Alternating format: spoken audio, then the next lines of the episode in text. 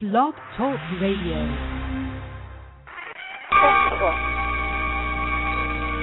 From days of long ago, from uncharted regions of the universe, comes a legend.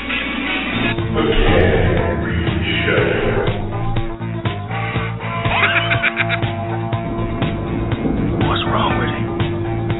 My first thought would be alive. Time for the Ken Reedy Show. Whatever he is, he destroys. Can you dig it? Ladies and gentlemen, boys and girls, children of all ages, K&M Productions proudly brings to you the best wrestling talk show in the world. The K Dog, Ken Reedy, the Hartford Kid, Dave Rosenbluth. This is the Ken Reedy Show. You know the drill. If you're not down with that, we only got two words for you.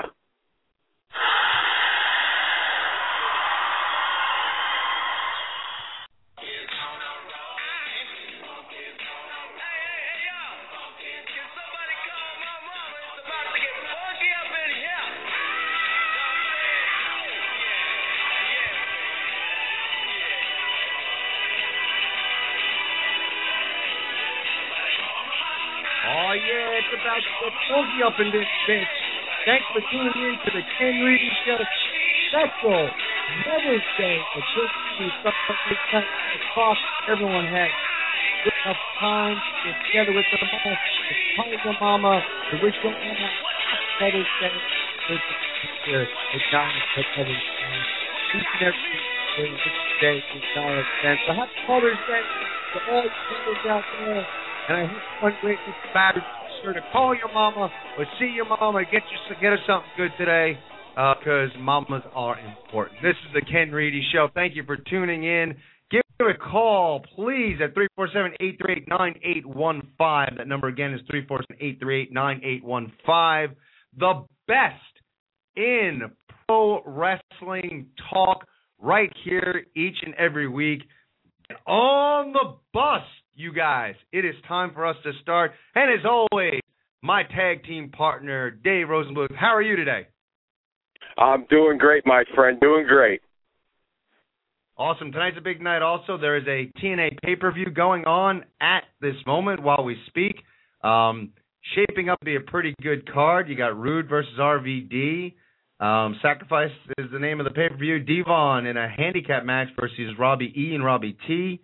Gail Kim, Miss Tessmacher for the Knockouts Championship. Hardy versus Anderson, Magnus and Joe versus Daniels and Kaz, and Kurt Angle versus AJ Styles.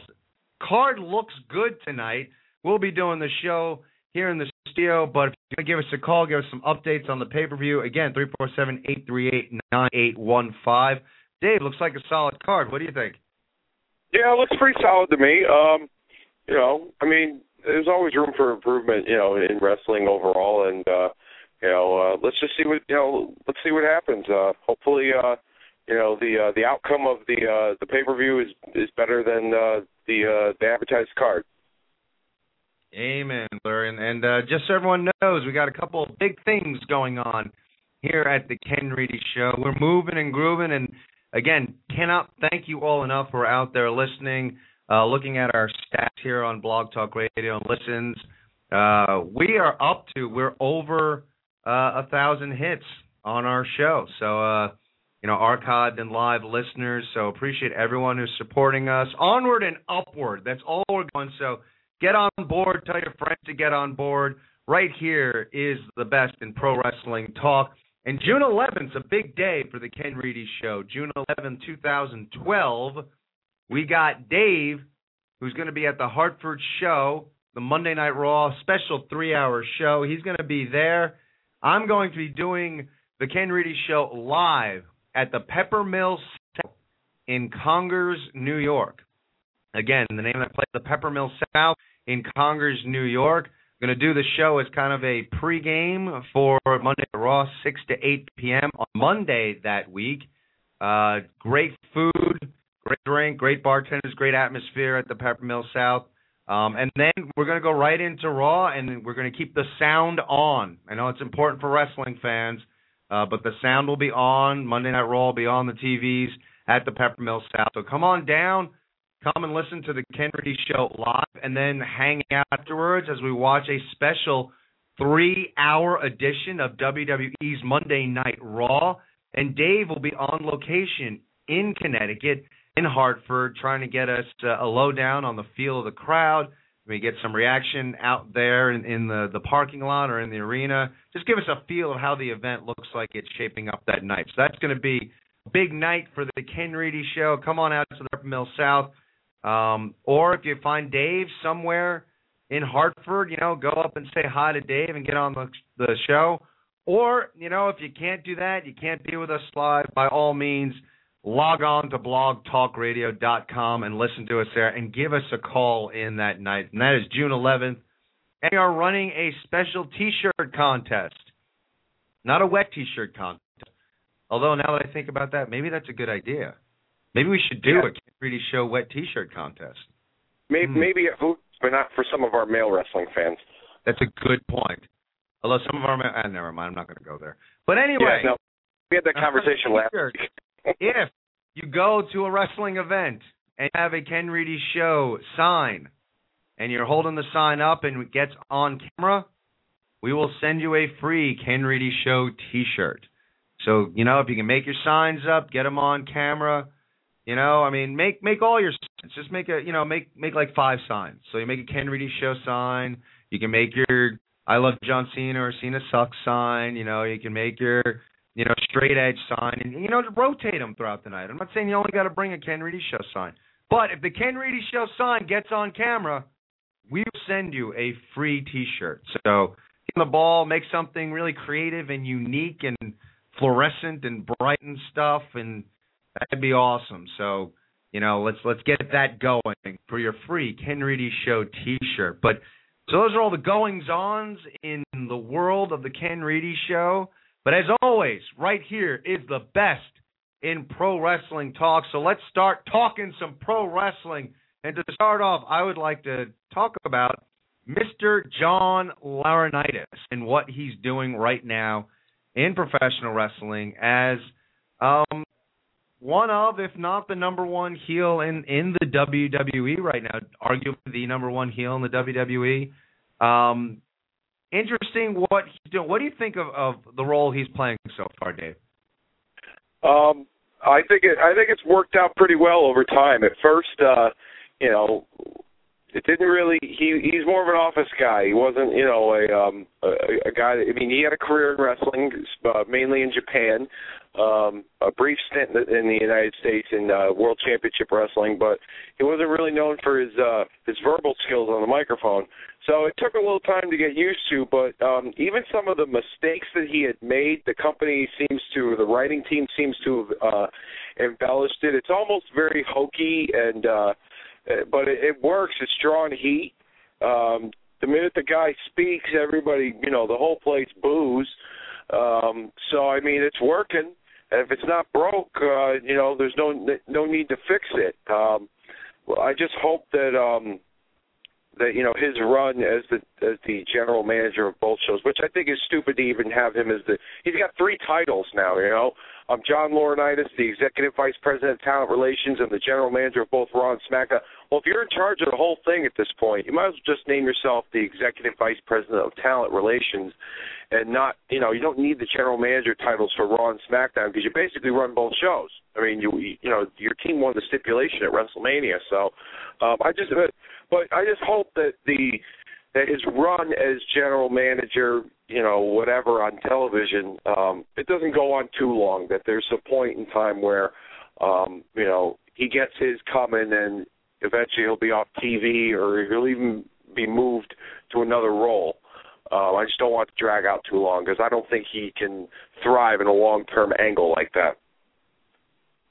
Yeah, I mean, I, I kind of agree with you. I mean, I I think he's evolved very nicely as as a heel, and I do think that in wrestling, one of the major problems for for years now, probably coming out of the the Attitude Era, uh, moving forward, and and also the the NWO, um, is is the the fact that like heels became kind of cool. Uh, you know, they they weren't that traditional like, guy that gets booed, and on some levels that that works, but on, on some levels, you know, you need to have those guys that are just universally hated, that are just just bad guys that nobody can like. And you know, I, mean, coming, you know, we've we've all been there where you have a, a boss that just is is holding all the the cards, is got you by the balls. You need your paycheck, you, you need your job. You can't just walk out, and they just keep raining shit on you, and that's all they keep doing. It, as much as as soon as you think that perhaps the shit has stopped, management decides they're going to shit on you further. So having a guy like Laurinaitis, you know, provides that sort of uh, character that's very that taps into something very visceral in a wrestling fan, and you can hate him very easily, and he's universally hated, and you need guys like that in, in pro wrestling, and there's nothing cool about him. There's nothing that a wrestling fan can get into and say, "Oh, I really want to be like him." He's dull. He's obnoxious. Um, he's disillusioned. He's, the essentially he's incompetent management, uh, which a lot of people can buy into hating, which is making the character work very well. Um, and I do like that they've branched him off, and even though he's got this thing going with Cena, he's also kind of getting um, into Big Show's face too. So he's he's pissing off Big Show, and that's an interesting dynamic where you know that, that whole you're 40 years old, you're a freak of nature. Where are you going to work? And and I like that because again, all of us at one point or another have probably been in a situation in our lives where management has had you by the balls. And you got this incredible, like, you know, seven foot, 500 pound monster, and this this older guy in a suit got him by the balls. And I just think it works really well for uh, his character, and it works well that he's you know busting chops on different employees in the company. That he's not just being a dick to John Cena, that he's just an incompetent uh, incompetent management that is pissing off a bunch of different people in the company. And and I like what they're doing with it. I agree with you. I don't know how long, um, but the one thing is, you know, every good heel at some point needs to lose something that's near and dear to them. And I would speculate that down the road a piece, there's going to be a match or a rematch or, or some stipulation somewhere that Laurinaitis will wind up losing one of, if not both, shows at some point. Uh, that's kind of what I'm thinking they're going to do.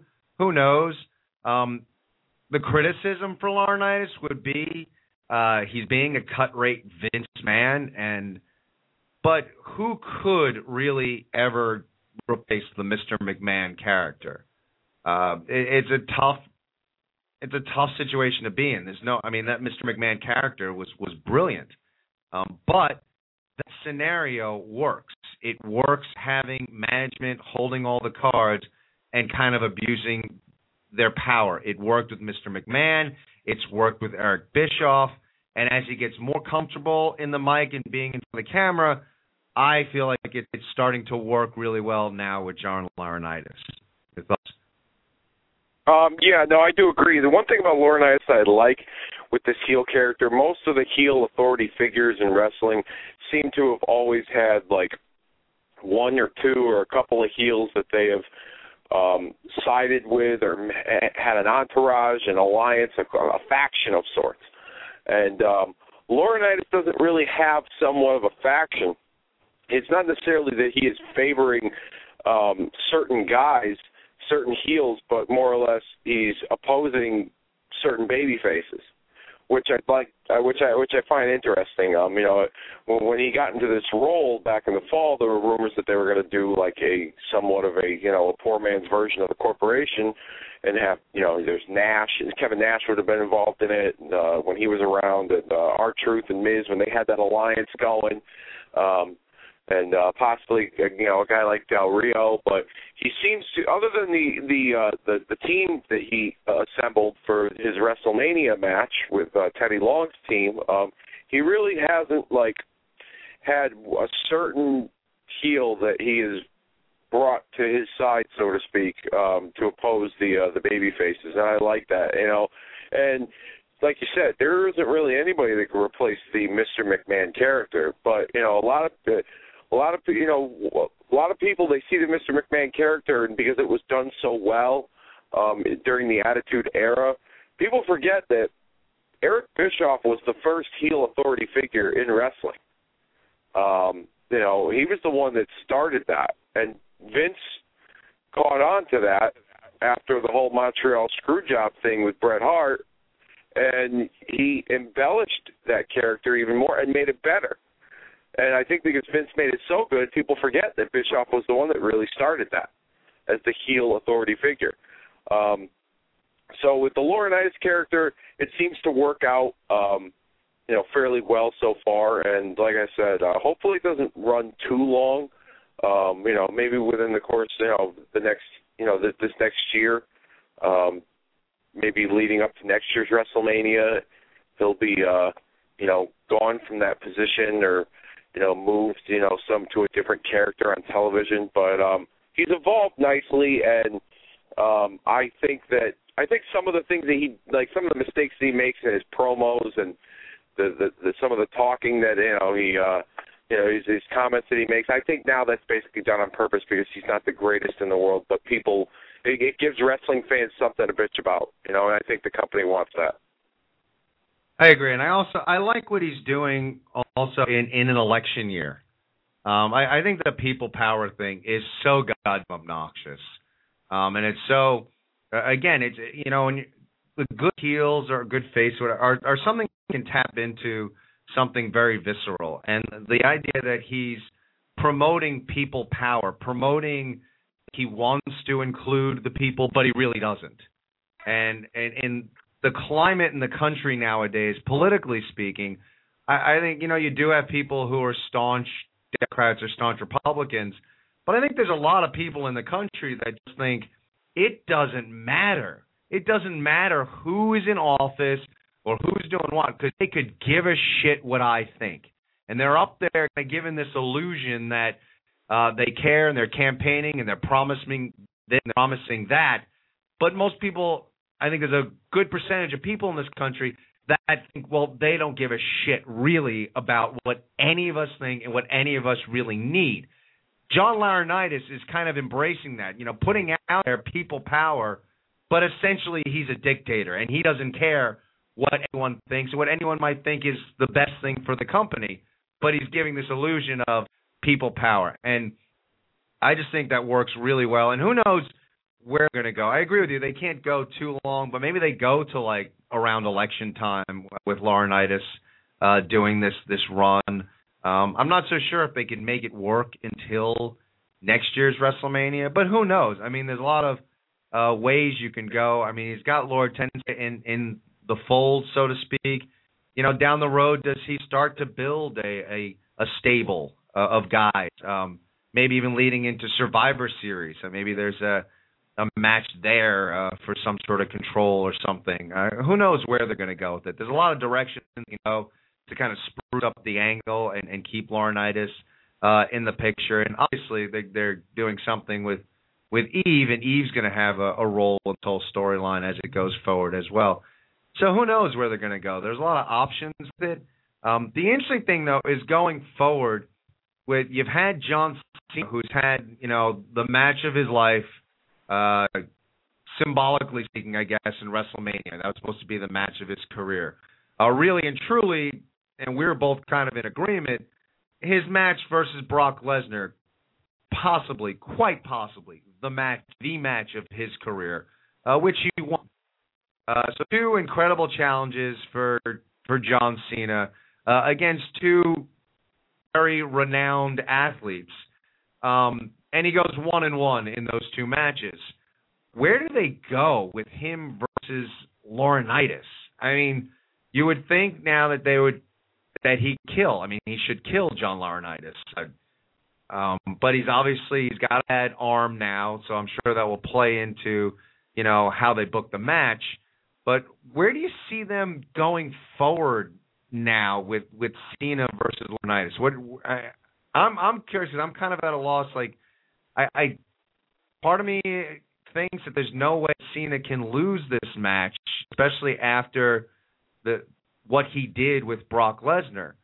But there's part of me that's, that says, well, yeah, but Laurinaitis winning would just be the shit as far as putting him really over as the number one heel uh, in the company. And obviously, there'd probably have to be some sort of outside interference uh, involved in that case. But um, where do you see them going with this storyline, Dave?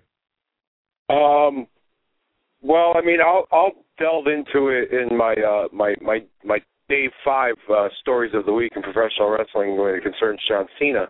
Um, but I, I think he'll be off the television after this match. To be quite honest with you, I'm I'm almost Cena? sure of it.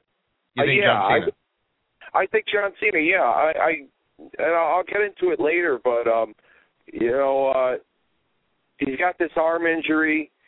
He's facing Laurinaitis. You know, there's some going to be some sort of shenanigans that you know that that on Laurinaitis' end that's going to you know because obviously he's not going to be able to do this on his own. I mean, you know, this is John Cena we're talking about. John Cena in a wheelchair, he probably still couldn't beat him up. So um, John Cena with one arm, you know, he's still he's going to have somewhat of an advantage, but at the same time, he's still going to have other people. I think there's going to be somebody else getting involved. I'm almost positive. Um, but I, I think John Cena will take some time off um, after this match. I think it will make sense. They could even go as far as they could even make a stipulation. Laurinaitis can make a stipulation that says, you know, if you don't beat me, you're fired, and they really leave him off the television for a month, two months, not showing up in the arena wearing his knee pads and his wristbands and buying a ticket, buying a ticket in the front row. I mean, like he'll be gone, um, not seen on television. He won't get a goodbye speech or anything like that. Um, I I think they'll add more heat to the Laurinaitis character, for sure, for, with with the John Cena fans, and it will also give the people a break from John Cena, and so that when he eventually returns, he's got some, you know, they'll, they'll build him back up, and he's got some momentum behind him, um, and people will be interested in seeing him again, um, depending on how long they take him off television. So uh, I I could see, you know, and then the other part of that too is is that if Laurinaitis were to make this stipulation, well, everyone's going to think, well, shit, this is a no-brainer. John Cena with one arm is still going to beat John Laurinaitis. You know, this is, you know, it's it's it is, is you know, it's easy. It's a slam dunk right here. And then when you know if they pull off the angle where Laurinaitis actually beats Cena, possibly with help of some outside interference of sorts, you know, then everyone will be like, "Whoa, wait a minute!" Like, you know, he wasn't. That wasn't supposed to happen. Like, he's not supposed to lose to John Laurinaitis. Like, are you kidding me? But people also got to remember, John Laurinaitis isn't just a suit. He used to be a wrestler, not a very good one, but he used to be a wrestler nonetheless. So he's got wrestling background. So, I, I, the end result, I think I, I think we see John Cena off TV. No no less than a month, maybe maybe more. Maybe we'll see him off for a couple months. Then you know they they advertise him coming back at SummerSlam to to, to boost buy rates. Who knows? But I I think Yeah, yeah. I, I agree with you. I mean, I I think that it, they're they're getting close and they're working the storyline well. That um, John Cena off TV would be a, a good thing, um, and and it's not going to look like look strong right now.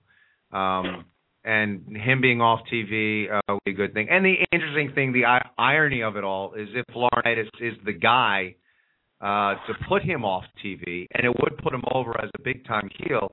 But as he he's relaying his character, people power, I give people what they want. A lot of people would want John Cena off TV.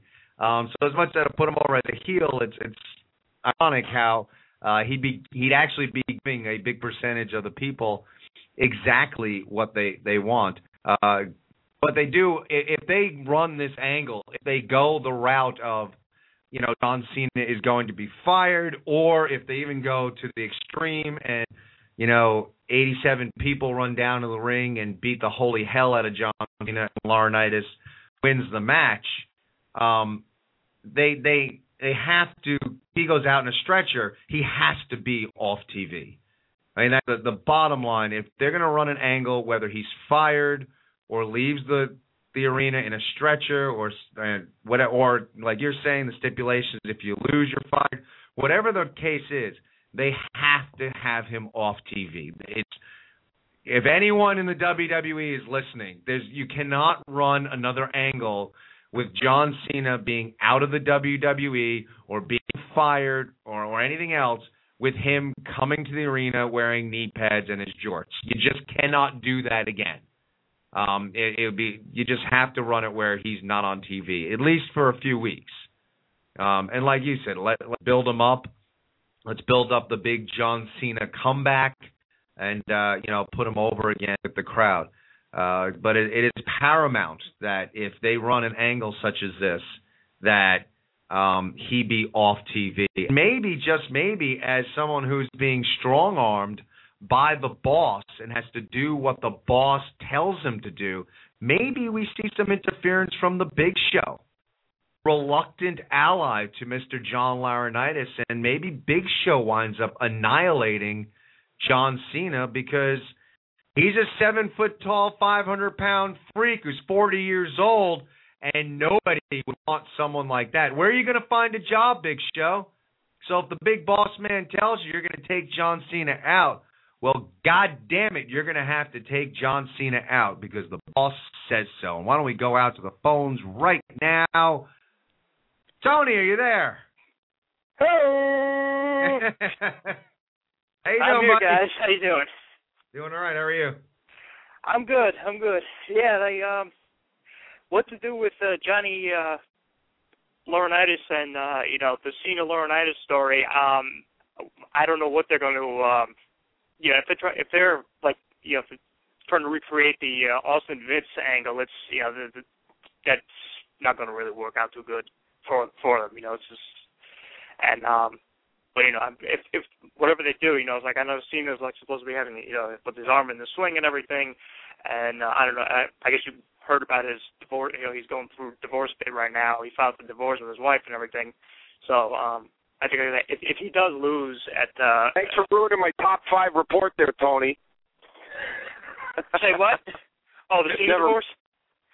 Yeah. No, I'm just messing with you. Keep Right. going. Oh, sorry, Dave.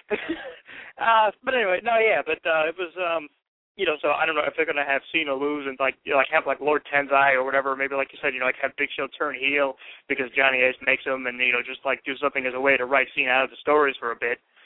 You know, just so, so that he could take t- some time off to deal with uh to deal with the, the, the divorce or whatever. But uh you know, you know, without Cena, you know, it's like I said, you know, it's like he's pretty much the top guy, and it's like, you know, I don't really know, you know, it's like, what are they going to do with him not there? I mean, it, you know, it's like he's pretty much like the uh the company, you know, they pretty much centered the whole damn company around him.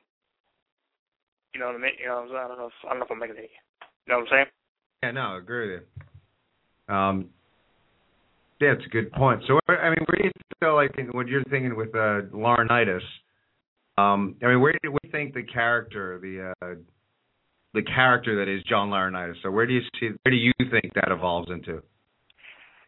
Um, I don't know. I mean, uh, it's it's definitely you know like the whole you know like heel GM commissioner what well, you know what have you has been you know it's like it's been it's been you know like, uh, you mentioned before you know it's it's been done to death over the past like 15 years ever since Eric Bischoff started it and then Vince I, hell, I guess you could say he perfected it. You know, he made it. You know, yeah. I mean, yeah, I do agree that he he made it better than Eric Bischoff did. But um, I I don't. You know, it's like I don't know. Like you know, it's like the Johnny Ace character for me. Just like you know, it's I've always found it to be kind of boring. You know, it's just like you know, he doesn't really have he doesn't really have any you know like any uh, any charisma to him. You know, it's it's I don't know. I just see it very. Uh, you know, I don't know how long of a life shelf can you know that, that kind of a character can have.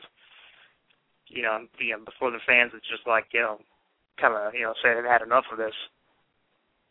What do you think? What like you know his angle right now with with the show?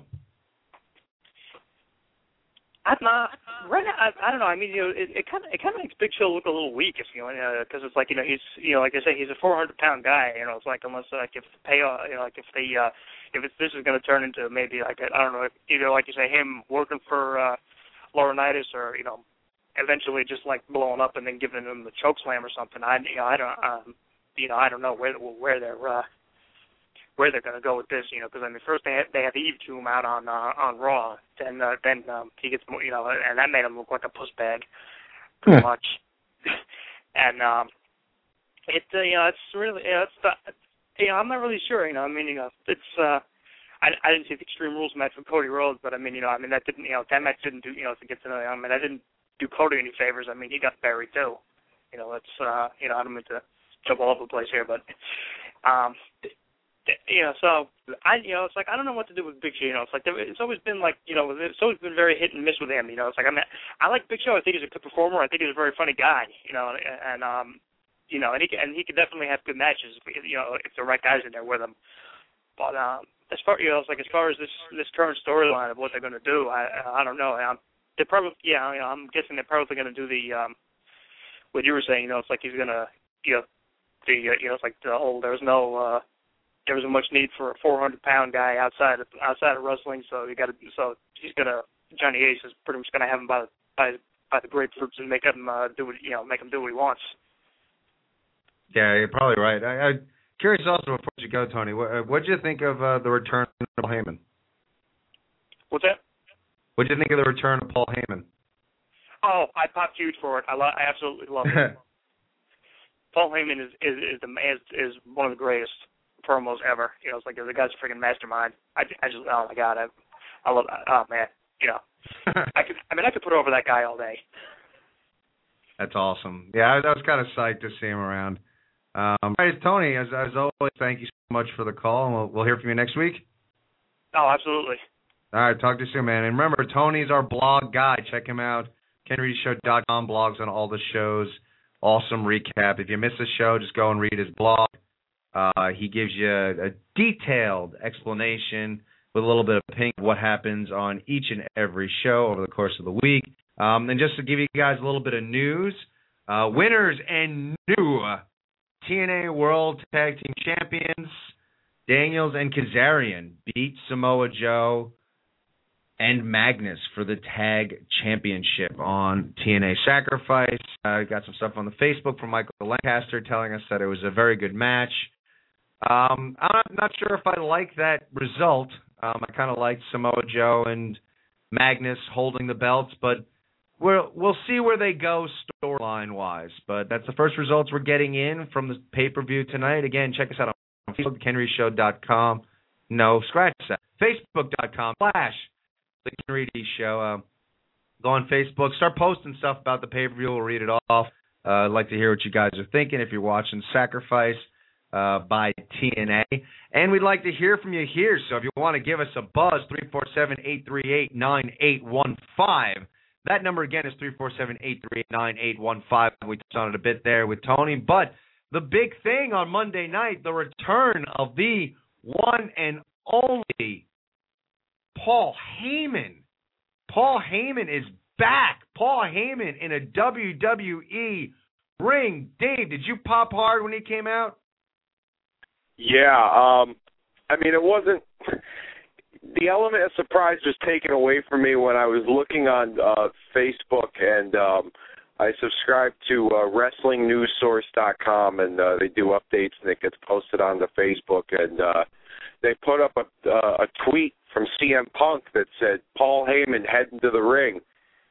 And uh it kind of, you know, it kind of left you know the uh the the element of surprise you know uh, it got thrown out the window. And then uh, when Lesnar's music hits I I was with my brother watching it. I didn't tell him about the tweet. And I just said Paul Heyman's going to show up. And he sat there on the couch and he just was like really? And then all of a sudden he came out and he was like oh my god you were right. Like like I was the one that yeah so I I, I kind of got him there. He he got he was surprised. I thought it was great I think it works really well with the way the Lesnar character is right now, with his absence off of television. It it, it garners more heat. Paul Heyman is a heat magnet, um, it, for the most part. Um, and uh, you know, a little history about Heyman and Lesnar. Um, you know, they Heyman used to manage Lesnar, and uh, Heyman. Um, even when Lesnar was in UFC, Heyman had done some work with him. Heyman wrote the foreword to his autobiography. But um, when Heyman was working for WWE 10 years ago, before Lesnar ever made it to television, Lesnar was doing dark matches before Raw and SmackDown. He was just mauling guys. And uh, the idea was is that they wanted to bring Heyman back to television as a manager, agent, whatever they wanted to call him at the time, and the idea was to put him in there with Chris Benoit because Heyman and Benoit had a friendship dating back to their working together in ECW, and when Benoit wasn't ready to return, Heyman was watching the monitor and saw Lesnar, and he went to Vince and he said, "Well, what what are you going to do with this guy?" And Vince says, "I'm gonna we're gonna try and turn him into the next Goldberg, but better." Heyman goes, if you if you trust me enough, give me the opportunity to work with him. I'm telling you right now, it could it, he he's gonna he's gonna be huge, and you know you put him in there with me, and he's gonna draw heat. And Vince took a chance on it and let him do it, and they had a successful run as a you know manager wrestler duo for the better part of a year in 2002. He won the title from The Rock. He went through guys like Hogan, Ric Flair, Undertaker. Um, so I mean uh, you know, it, it, it's definitely it definitely helps with this storyline. Like I said, with Lesnar's absence and the way his contract is structured, you can bring Heyman in um, from time to time to be the representative of Brock Lesnar and draw more heat on Lesnar for the fact that he's not there to begin with, um, because the fans, you know, won't appreciate the fact that he's a talented, you know, or, or a talent under contract and not showing up on television, and Heyman's there to represent him. I mean, it works, and Heyman can talk and I, I think it's going to really enhance the storyline. I agree with you, and and let's. I mean, when Lesnar first came back, and and I made no bones about it. I mean, again, I, I him being back did nothing for me. I get it. He's going to draw heat. He'll make money, and and look, and I like the Cena match with him. I I, I thought that was all good, but I, I didn't pop hard when when Lesnar came back because, like I said before, you left like a bitch good riddance to you. That's how I feel as a wrestling fan when it came to Brock Lesnar. You badmouthed wrestling on the way out. You had a failed NFL career and a good but kind of a flash in the pan MMA career. So you know what? You can stay away from professional wrestling. Um, but he came back and whatever, that's good, and it's worked so far with him. But the one thing I when he came back is this guy can't talk for shit.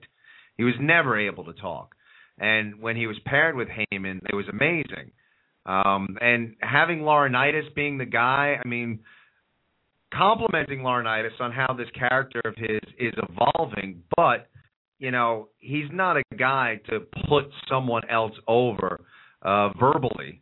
Uh, he's he's not good enough. I mean, like you said, sometimes the screw ups are almost becoming part of his character, uh, but he's not going to be helping anybody else. So uh, bringing Heyman in at this point is, is tremendous. I think it's it's brilliant move. Um, a guy like Heyman uh, can talk incredibly. Uh, he does so much for for the uh, Lesnar character, and as you you you pointed out, with his contract and being off TV, you enabled Lesnar now. Now you've gotten one out of the way with Lesnar not being on TV. And what they've done is kept Lesnar relevant. He's still relevant with Heyman showing up and saying what he said and drawing heat and pissing the crowd off like he does. They've kept Lesnar relevant without him being on TV. And they continue to do that while using Heyman. And and who knows where they're going to go with this? I'm sure Triple H and, and Heyman will probably have a confrontation at some point. Um, you know that he'll be in breach of contract. Um, but I I thought it was great. I was psyched to see him. Again, I'm not I wasn't the hugest ECW guy, but I always liked what Heyman could bring to the table. And um, you know, behind the scenes, the way Heyman would talk about the business, uh, he's a guy who really gets it um, and knows what he's doing and knows how to draw heat. Uh, so I, I think it's it's a great thing for wrestling right now. Um, he needs this mouthpiece. And you know, going down the road a piece, I mean, who knows? You know, Lesnar was uh guy, and now Heyman comes in as as Lesnar's representation. Maybe all those guys kind of form a, a little faction. Maybe we see Laurinaitis and Heyman, and then Heyman can carry Laurinaitis a bit as far as the verbiage going on uh in the ring. Who knows where they're going to go? But you know, to me, bringing Heyman in in whatever capacity they wind up using him uh, is going to be good for wrestling. It's going to be good for TV. Uh, it's going to be good for everyone else involved. So uh, I was kind of but who knows how long we're going to have a, a Paul Heyman uh, in the works uh, and in the WWE. Uh, but I, I'd like to see. I mean, he could help put Lord Tensai over. He could be with uh, Laurinaitis' faction. Who knows? Maybe like we were talking before with Laurinaitis. Um, you know, how long can they let him be in charge of both shows? What if he just gives SmackDown to Paul Heyman or gives it to someone else? Who knows? Who knows where they're going to go with it? But I really like seeing Paul Heyman in the fold, and they could have him on for a few weeks without Lesnar setting foot in a WWE ring, and Lesnar is still going to be relevant, which is a very, very important thing. What do you guys think about this? 347-838-9815. The number again is 347-838-9815. Let us know what you think about these things going on in wrestling or anything going on in professional wrestling. Also, later on the show, we're going to do our nod of approval. Please be sure to check us out there. Give us your nod of approval. And we're also going to talk about we had a Ken Reedy Show poll question. What are the top five – factions of all time. So head over to Facebook. Uh, let us know what your top five factions were of all time. We're going to get to that a little later on. So, uh, do you, is there any underestimating the importance that Heyman brings to the table as far as being back into the WWE? Uh, no, I don't think there's any underestimating. I think this, um, you know, this brings a uh, a fresh mouthpiece into the fold. Um, I will have to disagree with you about Heyman and Laurinaitis uh, joining up. Um, they're two polar opposites. Um, Heyman is a very boisterous, um, uh, brash. He's you know he's he's he talks a lot and he's got a lot to say and he's very powerful with his words. And if you remember in Monday night's promo, he talked about upper management and how the WWE has changed since he was with the company. And um, Laurinaitis is pretty close to upper management as possible. And considering that Laurinaitis, in some ways, screwed up that Brock Lesnar deal, even though Hunter, even though Triple H, you know, the COO got involved, and I know that uh, Laurinaitis had every intention of uh, helping, you know, Lesnar get that quote unquote contract. Um, the uh, I don't think I, I think Lesnar and Heyman are going to be like an island unto themselves in story in the storylines. I think they're going to kind of be, you know, and then Laurinaitis is Laurinaitis is going to kind of be put to the side. Um, he'll have some involvement, but I don't think it will be much.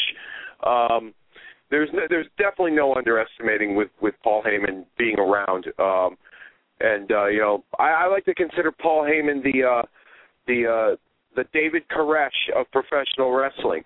Um, the guy can basically inspire and help guys out in ways that nobody can, and he can see something in someone that nobody can see. Um, you know, I've heard stories of guys in ECW years ago. They make fifty to seventy-five bucks a night, and they're out there practically killing themselves. And they would go to Paul and want a raise, and you know, state their case, and he would, you know, they they go into that that that meeting with him where they're they're they got all their bullet points that they want to say to him, and they're in hopes that they're going to get what they want, and then Heyman will put a different spin on it, and then they'll get they'll go out of that meeting and say to themselves, "Wow, I just accomplished absolutely nothing out of this, but I'm still going to go do what he wants me to do." Um, you know, he'd have guy. You know, he could he, he could inspire a guy to walk out there butt naked. You know, uh, walk over uh, hot coals if they wanted to um, you know, if he wanted them to. That's how that that that's what his words and and, and how he presents himself um, does to a performer. Um, Just so as having long him around, as Paul Heyman himself doesn't walk out naked anywhere, yeah, yeah, no, exactly, yeah, that that's that because he's disgusting. No, he's not. He's not the. He's not the. You know, I'll say this much. So he's cleaned up somewhat of his appearance in, in years past, but um, you know, I would. I'd like to see him uh, uh, possibly get rid of the ponytail because um, I he has not I, aged I, well. No, he hasn't. But um, you know, that's that that that's not what really um what what defines Paul Heyman is his look, so to speak. It's more of what his, what he can do verbally. Um, so there's no underestimating Paul Heyman and uh, what he's going to bring to this angle. And I could, you know, I could see you know, if the, you mentioned a confrontation with him and Triple H, a verbal confrontation, I could see a lot of uh, uh, you know, art imitating life as far as um, the verbal spats that the two of them could have in the ring. I mean, Paul Heyman was no fan of his wife Stephanie McMahon when she got bumped up to the head of creative uh, in in the WWE because Paul was basically in 2003 he was the head SmackDown writer. He was coming up with the storylines where he was you know he was a focal point of storylines, but they were good. He was the one that helped come up with the Brock Lesnar Kurt Angle storyline. Um, you know, heading into that year's WrestleMania and how he had, you know, the team angle and you know him aligning up with Big Show and their stuff with the Undertaker. I mean, and then he got he, the ratings were solid. He was doing well, and then all of a sudden they decided to put Stephanie in that position and they bumped Paul out of there. And Paul was basically a character on television solely.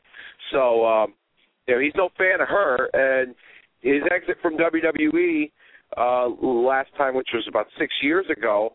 Um, was not a good one. He he didn't really leave the company on the best of terms. Uh, he was writing for the ECW brand and when they were trying to relaunch it and Vince had his own vision they had verbal issues and you know a verbal you know verbal miscommunication of sorts on how they wanted the brand and they had that terrible December to Dismember pay-per-view um if you if any of you remember out there and uh it only drew like 90,000 buy rates and Heyman blames a lot of that on Vince for not letting him put his vision of what ECW is um, on WWE television. So uh, we could see a lot of art imitating life between the two of them, a lot of you know insider terms and stuff. Uh, you know, Paul Heyman is the uh, the the pipe bomb originator, so to speak. I could also Amen. see Paul Heyman doing work with CM Punk too. That that's something that wasn't touched on a lot. You know, with CM Punk, him and CM Punk are very close, uh, good buddies. He's actually going to be doing some voiceover work for the CM Punk DVD that's going to come out next year. Um, so uh, I could see some Paul Heyman CM Punk stuff too as well. So having Paul around, there's endless possibilities. That's a good point because eventually you're going to have to have Brock Lesnar going after a belt. Um, it's only it's not going to make any sense for the character if you know at some point he's not going after the strap. And who knows? I mean i i'm looking for you know going forward uh, you know next pay per view i'm looking for punk to to retain and to hold on to that that title. Um you know who knows who's going to be the guy to to take that off him um but yeah that would be amazing those two guys uh and i, I like the way you put that the pipe bomb originator because uh uh Paul Heyman and CM Punk going back and forth at each other on the mic would be absolute TV gold. Uh, that would be an amazing uh, story arc to to run into, and it would be. I mean, you could, you know, if if they had the two of them jawing at each other each and every week on Raw, it would it would be great TV. So uh, that would be something uh, good. Just to uh, digress for a minute from uh, the Paul Heyman talk. Uh, again, some word coming in from uh, Sacrifice TNA Sacrifice. Gail Kim retains her Knockouts championship by defeating Brooke Tessmacher. So Tessmacher not successful in her quest to win the knockouts title, and I just had to get out my you know female wrestling. And it's going on at Sacrifice right now, so another match. So uh they were uh Gail Kim retains and we have new tag team champions uh in Kazarian and Christopher Daniels going forward right now in TNA Sacrifice. And back to our Paul Heyman conversation. If you want to give us a buzz, let us know what you think. How important is Paul Heyman? And you know what? Right now we're going to go to the phones. Are you there, caller? Me? Yeah, you. I, I wasn't expected to, to get buzzed in. I was just listening because I'm, I'm at my girlfriend's house. And uh, oh, just, okay. Uh, it's, it's you got James. anything you want to share with us? Uh, well, I mean, I'm off work, and you know, I was calling when I was uh getting off of work, and I was like, "Oh, the show's not starting until eight. What, what's going on? What, oh, forgot TNA was having a pay per view. I kind of don't Yeah, watch it's the the Mother's Day. Figured you know give everyone time to have dinner and everything, and then we'll we'll start the show at eight. I, I see what you did there. I like that. Thank Dig you. It. So what do you what do you think of, of Paul Heyman being back? um, you know, I'm not gonna lie. I was shocked when I saw him come out. I was like, "What? He's back? It's been six years. It makes sense." But um, it's pretty good. It, it definitely adds a bit of unpredictability back to the product, which is sorely lacking. Um, and I don't know. I just want to see where it goes. Like the Punk and and Heyman thing, that would be great. I think Heyman. You you think if Heyman gave Lesnar some pointers, you think he'd be a, he'd be better on the mic, or do you think he just isn't a mic person? Uh, uh, Dave, you, you can hit this. I, I I think you know some guys just have it and some guys just don't, and I I, I think that Lesnar is quite a specimen. I mean, he's gotten better on the mic, I think, Yeah. but I I don't. I'll never consider him a a mic person, so to speak. What do you think, Dave? Um, I don't consider if if, if Lesnar's given if Lesnar's given a script and some and something long like that terrible promo he cut during the contract signing, then he's not a mic person. But um, if you're going to portray him as like tough guy, badass, I mean, you know, you watch some of the. Granted, there's a, there's editing done, but you know, if it's short and to the point, like I'm Brock Lesnar, I get paid money to kick people's asses, and you know that's what I enjoy doing for a living, then that works. As long as it's short and to the point, and it's not drawn out like that contract signing promo he did, which he was very redundant. He was repeating himself. It was just it, it wasn't good. It sounded like you know he was forgetting you know some of the things he was supposed to bring out you know bring up in the in the in the promo. Um, having having Heyman around helps that. Um, I don't think that Heyman necessarily gave him point. Or, I mean, he could have. Who knows? Who knows what? You know, who knows what the conversations the two of them have had. Um, but I think Heyman's been in the fold about the Lesnar return for a long period of time, and I think they just waited for the right time to uh, to to bring him back. So I don't. I I I think that the company knew at some point. Well, we're going to have to bring Paul back because you know there's a an obvious association from the past with the two. So let's just you know run with this right now with Lesnar, and then you know when we feel it's time, we'll bring him in, and then Heyman could basically do all the verbal, and that's pro- that's probably what's going to happen going forward. James, were you an ECW guy back in the day? Um, I really wasn't. I really, I tell you the truth, I um, I didn't become a fan until 2000, and that Okay. was, that was mind you, I was like nine years old. The the first thing I saw was the Undertaker being chokeslammed through the mat by Kane. That was the first thing I saw, and that Wow. hooked me. Yeah. Uh, I, I got I, I got like smack dab in the middle of the attitude era, not '98, not 2002, right in 2000. And then the first pay per view I saw was SummerSlam 2000, and it was just Awesome show. Huh? That was an awesome show. That was one. Of, yeah, that's a good pay per view to start off, and that was awesome. I mean, you, you got Undertaker and Kane. You got Kane's mask get ripped off. You got the triple threat for the WWF Championship. You know, I'm calling it the F. I don't care if they get mad at me. I'm calling it That's WWF. right. That's That's what it was. right. and of course, the the match, the TLC. Everyone loved that match. The first one Yeah. didn't go wrong, but I, I wasn't really a fan of the old ECW because I didn't really see much of it. But from the the WWE editing, from what I've seen, it's not it, it's not bad. I wouldn't call old ECW bad because uh, it was it was fairly good. I think some of the things that I've seen that I enjoyed were some of uh, Steve Austin's early ECW promos, um, Oh, yeah. the Eddie Guerrero Dean Malenko Classic, and the match that like no one I don't know if they don't want to talk about it or if they just forget about it. The match from ECW One Night Stand 2005, uh, Eddie Guerrero versus Chris Benoit. Those are just that's just what I remember from ECW from various points because I wasn't a big fan of it. I didn't know about it either. Good memories, good memories. So you're you're more of a, Paul Heyman WWE kind of guy. So I mean, you said you're surprised. Are you- Your back. Yeah, it, it was, I was shocked. Well, I was at work and I see, I see Paul Heyman. And I was like, what? I didn't expect to see him there. But Cool. yeah, Yeah, I, I agree with you. I think it adds definitely a, a certain amount of uh, unpredictability, um, especially you know the run as of late with the, the Rock coming back. When they brought back Lesnar, it was a shock. Um, we heard that he was in Florida or whatever. They still think they did a good job uh, bringing him back when when they did, and now uh, Heyman. It's it's been a good chunk of time right now to be a, a, a pro wrestling fan. They, they, they're doing things that are keeping your interest. yeah. they just gotta they just gotta keep that surprise element going because if you if you keep shock value, you will keep fans. And once it becomes predictable and stale, people shy away from it. That's a good point. Thanks a lot for the call. I'm glad you're you're off work and enjoy your evening. All right, man. All right, take it easy, man. Hey, Dave. Take it easy, bro.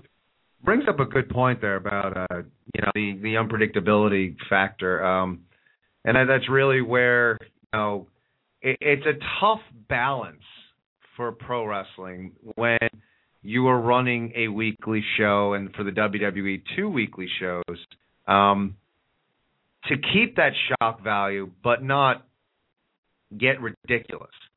Um, and, and as much as you know, you go back and we all love the Attitude Era, and it was a, it was a good time.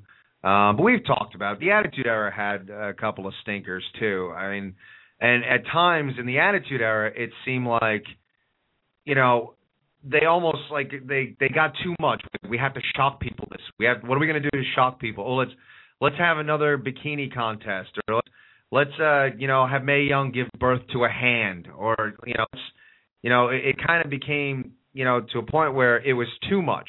Where we're, we got to you know just do something purely for shock value. Um, but then the WWE went too far in the other direction, and they just got complacent and there was nothing that was shocking, and everything was predictable, and it was just kind of you know plugging away. So it's when you're running a weekly live show and you're trying to you know garner interest and there's no off nights, very difficult to find that balance of stability but shocking the audience at times as as well. What do you think about that? Yeah, um, you know, obviously, like you can't really. I mean, I would have preferred. I mean, the Heyman, it's tough. Like with the Heyman return, I mean, it was it was done in the right place with the way the story was going. Um, it got a decent reaction. I mean, I you know, obviously it doesn't really translate well to television if you're there live. Um, and from what I've read, that some people in the audience didn't even know who he was. Um, they knew Brock Lesnar because his music came on, but they they didn't like. I read a report, like some a fan report from well attending Raw. I think it was in Greensboro, North Carolina. It was in Greensboro on Monday night, and uh, somebody in the audience, like a kid, saw the Brock Lesnar music and thought like some stranger didn't even know who this guy was. Just like randomly came out, like they maybe thought it was like a commercial break or something. Some guy was, from the crowd's running out. Yeah, like they, and then like somebody had to smarten the kid up and say, no, that's Paul Heyman. He used to run ECW. He was, oh, that guy. Oh, that's him. And then he got on the microphone and did his thing. You know, like, um, so I mean, so it, to me, like I look at it like a return like that. Yeah, it was done in at the right moment but I think the setting and the place, like if you put it in like a bigger city for people that knew who Paul Heyman was, like if you did it in Philadelphia, the whole place would have went crazy. Cause oh, these, yeah. you know, you know what I mean? If he did it in the Northeast, in like New York, New Jersey, Philadelphia, hell, even here in Connecticut, you know, it would it would have gotten it would have gotten a pretty good reaction. You know, Greensboro, North Carolina is a Southern wrestling town. You know, they they ran you know NWA Jim Crockett Promotions for for years. Um, but that shock, the shock value, yeah, it it it, it it's got to work at the right time. You can't just do it for the sake of doing it because then it's not going to be shock value anymore. It's going to be it's going to be you know repetitive and done over and over again. Um, so with the Heyman thing, it worked out nicely. Um, but I, I to me like I thought like the the the reaction on television just felt flat. Um, yeah, it's interesting it was, though. I mean, maybe that was done on purpose though. Maybe you know let let's you know, give maybe WWE creative a little bit of credit. You know, if you're going to try to establish this guy as as a heel and as a, a you know bona fide representation of a guy who who potentially could be the number one heel wrestler at least in in the company, um, who's got a part time schedule. If he comes out in Philly or Connecticut or New York, man, the crowd is going to pop hard, and no matter what he says, the crowd is going to love him. and the reaction you're going to get on TV is loving fan adornment for this guy. So even the people who don't know him, who are watching Monday Night Raw, even though he's being a dick, they're watching TV thinking, "Oh, but everyone loves this guy." You do it in North Carolina, and you got some people maybe that don't know him, maybe some people who don't like who know him and don't like him. Not as popular down there. Um, he can come out there, kind of badmouth the crowd right away, get those boos to establish his character as being a, a bona fide heel. And that's not to say once he gets up in the Northeast, he's not going to get cheered. He is going to get a huge pop. But to establish the character, it may have worked better for them to debut it uh, in Carolina rather than doing it in the Northeast. But I get what you're saying. The, the reaction wasn't this, wow, oh my God, Paul Heyman was back. It did seem like some people didn't really know who exactly uh, this guy was. But Heyman being Heyman and as good as Heyman is, um, I think he did a really good job at coming out there and just establishing his character as I represent Brock Lesnar and calling Yeah. out the, the the crowd for not treating Brock Lesnar with the respect that he deserves. Um, Yeah. Brilliant at the promos, and and that's you know. And James brought up, you know, would Brock Lesnar ever be a mic guy? Um, I agree with what you're saying. I think Brock's a guy. You know, keep it short, keep it simple, and you know, al- almost. I mean, he's like he's a he's a fucking caveman. I mean, you know, me big, me hit people, me hate you, me bring pain. That works for Brock Lesnar. I mean, keep it simple for that guy. But when I think of a guy who is a mic guy, you could tell Paul Heyman nothing about the storyline, nothing about anything. Give him a mic and push him through the curtain and say, "Eh, just be entertaining. And he'll figure it out. He'll get down there and figure it out. And there's very few guys that can do that. Or Ric Flair, go do something. He'll figure it out. Um, even to a certain extent, I see Punk, you know, a newer guy, but you know, he's a guy that to me, you can push that guy out there and say, "Hey, get the crowd off," and he'll do it. He'll figure out a way. Those are guys I look at as mic guys, guys that don't even need need to know what the story is. They'll figure out a way once they get out in that ring. Uh, other guys are good at the mic, but they they need something. And then there's a guy like Lesnar that it really falls hard on WWE Creative to make sure they put him in a place to succeed. And they give him short and sweet promos. Like you said, the video package was great because they didn't let him talk that much. And they edited well, so it all worked out together. Uh, you know, there are guys like that. I think John Cena is kind of fall in that category. You got to put John Cena in a position to succeed. Uh, you know, you come out at WWE Creative is you know cool with him coming out and making those corny jokes. Like someone's got to step up and say, you know, that doesn't work. You know, you get your ass beat. Don't come out on Monday night and make a corny joke. Uh, you got to put, I think, intense Cena, intense Cena, pissed off Cena works in a promo. Goofy, smiling Cena does not work. So it, it does fall on creative.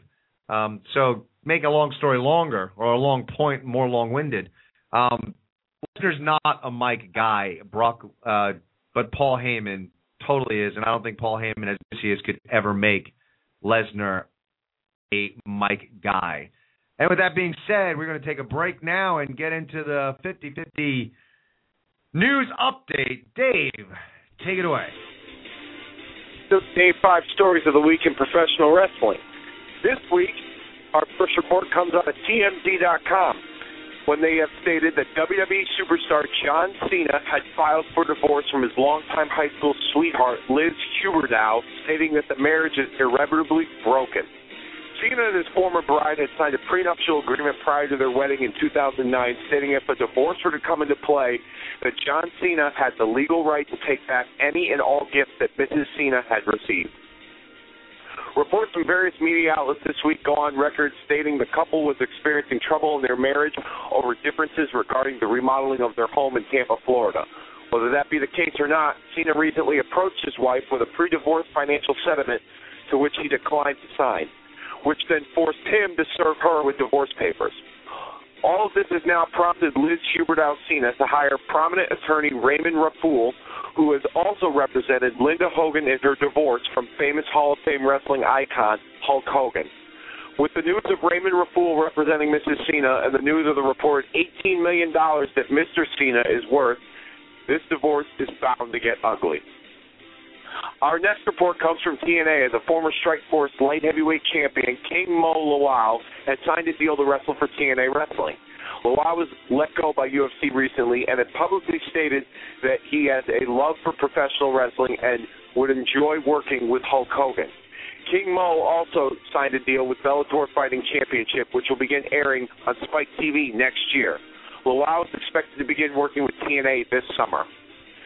Breaking news coming from last night's Ring of Honor Border Wars internet pay per view. Fans who had purchased and subscribed to the event had trouble logging in to view the event, stating the high traffic of customers on the website. Ring of Honor officials went on record to state that they made major upgrades to the site, increasing, server memory times three and doubling the processing power. Ring of Honor is offering refunds as well as full retention of last night's event to those who ordered the event, as well as next month's Best in the World event on June 24th to those who purchased Border Wars last evening. WWE Hall of Famer Stone Cold Steve Austin has been announced as the host of a new reality TV series titled Redneck Island. The series will feature 12 Americans from the South on a tropical island in Mexico competing in a series of competitions for the prize of $100,000. The 10 episode series has been picked up by the CMT network. No word on when the show will air, but it should make for some interesting TV with a title like Redneck Island. And our final story of the day five this week comes from Chicago, Illinois. As the wife of WWE superstar David Otunga, Grammy award winning artist Jennifer Hudson was in court this week to testify against her former brother in law, William Balfour, for the shooting deaths of Darnell Donerson, Jason Hudson, and Julian Hudson, family members of Hudson. The jury reached a verdict on Friday of guilty on all counts and is expected to sentence Mr. Balfour to life in prison. Otunga was with Hudson in the courtroom when the verdict was read. He has not appeared on WWE programming since the trial began. One can only assume that the company did the right thing by letting him appear with Hudson during the trial. And in some indie news, Northeast Wrestling is running a benefit show for independent wrestler Ron Zombie in Waterbury, Connecticut at the Waterbury Police Athletic League on June 2nd.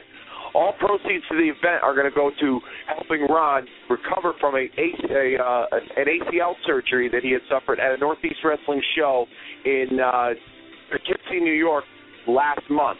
Appearing on that show will be the Boogeyman, uh, Brian Anthony, Matt Taven, Bull Dread, and many more. And that's your day five top stories in the week of professional wrestling. Ken, let's get it back to you. Thank you. Good report. I love a lot. Yeah, a lot of news going on this week in wrestling, and, and news that was like out of the real world, which is, uh, you know, interesting stuff. Good stuff. Good report. And just to let you guys know, a report coming in um, on Twitter. Christopher Daniels just tweeted as the new face of at Impact Wrestling and half of your new tag team champions. I hate to say I told you so, but no, strike that. I love it. So Christopher Daniels putting out there tweeting the, about being the new tag team champions tonight at Sacrifice. Uh, give us a call. Uh, let us know about some Sacrifice. Let us know what you think. Three four seven eight three eight nine eight one five. You want to email me, email me ken at the com. Check us out on Facebook, facebook.com slash the Ken Reedy Show, and follow us on Twitter at the Ken Reedy Show. Uh, so many things going on. Just to reiterate what we were talking about at the top of the show. Um, this uh, not this week, but coming up on June 11th. June 11th is a big day for the Ken Reedy Show. Uh, we'll be doing. I'll be doing a live broadcast from the Pepper Mill South in Congers, New York. Again, the name of the bar is the Pepper Mill South, Congers, New York, on Lake Road in Congers. Um, I will be doing a broadcast live from there. It's kind of a pregame to the special three-hour edition of WWE's Monday Night Raw. Uh, the Pepper Mill South has agreed to have Monday Night Raw uh, on with the sound on, so it's going to be come out, listen to the Ken Reedy show, and then hang out for some food and some drink and watch some professional wrestling. And at the same time, my co-host, my tag team partner Dave, will be out Hartford, uh, getting the vibe of uh, what it's like out there, getting his fingers on the pulse of the WWE crowd out there in Hartford. Um, and if any news breaks out there in Hartford, he'll be sure to get that into us. So to eight live at the Pepper Mill South. Come on down, and if you can't meet us in Hartford or at the Pepper Mill South, be sure to just plug in your computer, turn on blogtalkradio.com slash The Ken Reedy Show. Listen to us and give us a call in that night so we can talk about pro wrestling and what you think Monday Night Raw will uh, entail. Also, if you have a a pen, a marker, and a big piece of paper, make a sign with Ken Reedy Show on it. If that sign gets on camera at any event, uh, SmackDown, Impact, Monday Night Raw, we'll send you out a free Ken Reedy Show T-shirt. We're going to be running this contest while supplies last. So make your Ken Reedy Show signs, uh, hold them up. If we get them on camera, um, we will send you out a T-shirt. Also, just you know, if you go to an indie show, or you know what, even if you go to a house show, uh, if you can take a picture with the sign in the arena, uh, maybe with the ring in the background, holding the sign aloft send the picture, post it on our Facebook page. We'll send you out a T-shirt. So uh, get your Ken Show signs up and running, and uh, we'll send you out a T-shirt if we see them. Uh, let's go to the Facebook page. Uh, this week, the TKRS poll was to rank the top five factions of all time. Top five factions. We haven't had a real good faction in a long time. But I was watching the Legends Roundtable on WWE Classics, and I just found myself in faction sort of mood. So I asked the question. Uh, Joe Mikos responded, and he told us that he, number one, Four Horsemen. Number two, Evolution. Number three, Natural Born Killers. Number four was Bruderschaft des Kreuzes. Number five, the NWO. Uh, Dave Selinsky also wrote uh, Four Horsemen, number one. Number two, NWO. Number three, The Dangerous Alliance. Number four, DX. Number five, The Legion of Doom. It was originally an alliance. Um, so those are our thoughts on the factions. Dave, you answered this question. Why don't we talk about this a little bit? What were your top factions of all time? Um, my top factions of all time were uh, number one, uh, the Four Horsemen, an obvious pick. Um, number two, the original NWO um, not the uh, the other 25 versions of the group that had you know gone on to uh, you know prominence in later years. Um, number three, DX, and uh, you know there there's uh, both ver- the the original version of Shawn Michaels and Hunter when they had Rick Rude in Chyna. I thought that was great, and then even when Hunter had X Pac and the New Age Outlaws joined, I thought that was good too. Um, I liked both those versions. The version that they've shown, you know, the past few years with Hunter and Shawn, yeah, it could be kind of funny at times, but not really. So I didn't include that version in there. Number four, I picked uh, the uh, the Fabulous Freebirds. Um, Michael Hayes, uh, Terry Gordy, and uh, Buddy Roberts from uh, World Class Championship Wrestling. And number five, the New Hart Foundation. Bret Hart, Owen Hart, uh, the British Bulldog, Davy Boy Smith, Jimmy Anvil Neidhart, and Brian Pillman. Those are my top five factions of all time. Yeah, definitely a, a very good list there. It's interesting with with DX. I I, I do feel like that DX, uh, and and it's funny because uh, you know the WWE holds all the cards, and I do feel like looking back sometimes uh, history is is a bit skewed. And it's funny. I, I do feel like they don't really embrace the DX faction aspect uh, when they look on things. Almost, I mean, if you didn't um, you didn't watch back then, just kind of watch TV now, you'd almost think that DX was always just a tag team um, with just Hunter and, and Shawn. Um, I liked the the faction. I liked after Shawn left. I thought DX was very entertaining when it was uh, Triple H and uh, Chyna, Road Dog, Billy Gunn, and the hell was the uh, X Pac at that point, six X Pac, Wonder Kid, whatever the hell he's calling himself. Um, I enjoyed that as well, but uh, yeah, I hated when they brought DX back. I I, I just thought it was awful. I, I you know the born again Shawn Michaels, uh, you know, not wanting to see all the the the dirty stuff or the sexual stuff. Just it was it was really weak. I mean, you can't do DX effectively uh, in a PG era. So uh, I, I didn't really like it at all when they brought it back. Only a really entertaining faction in its prime.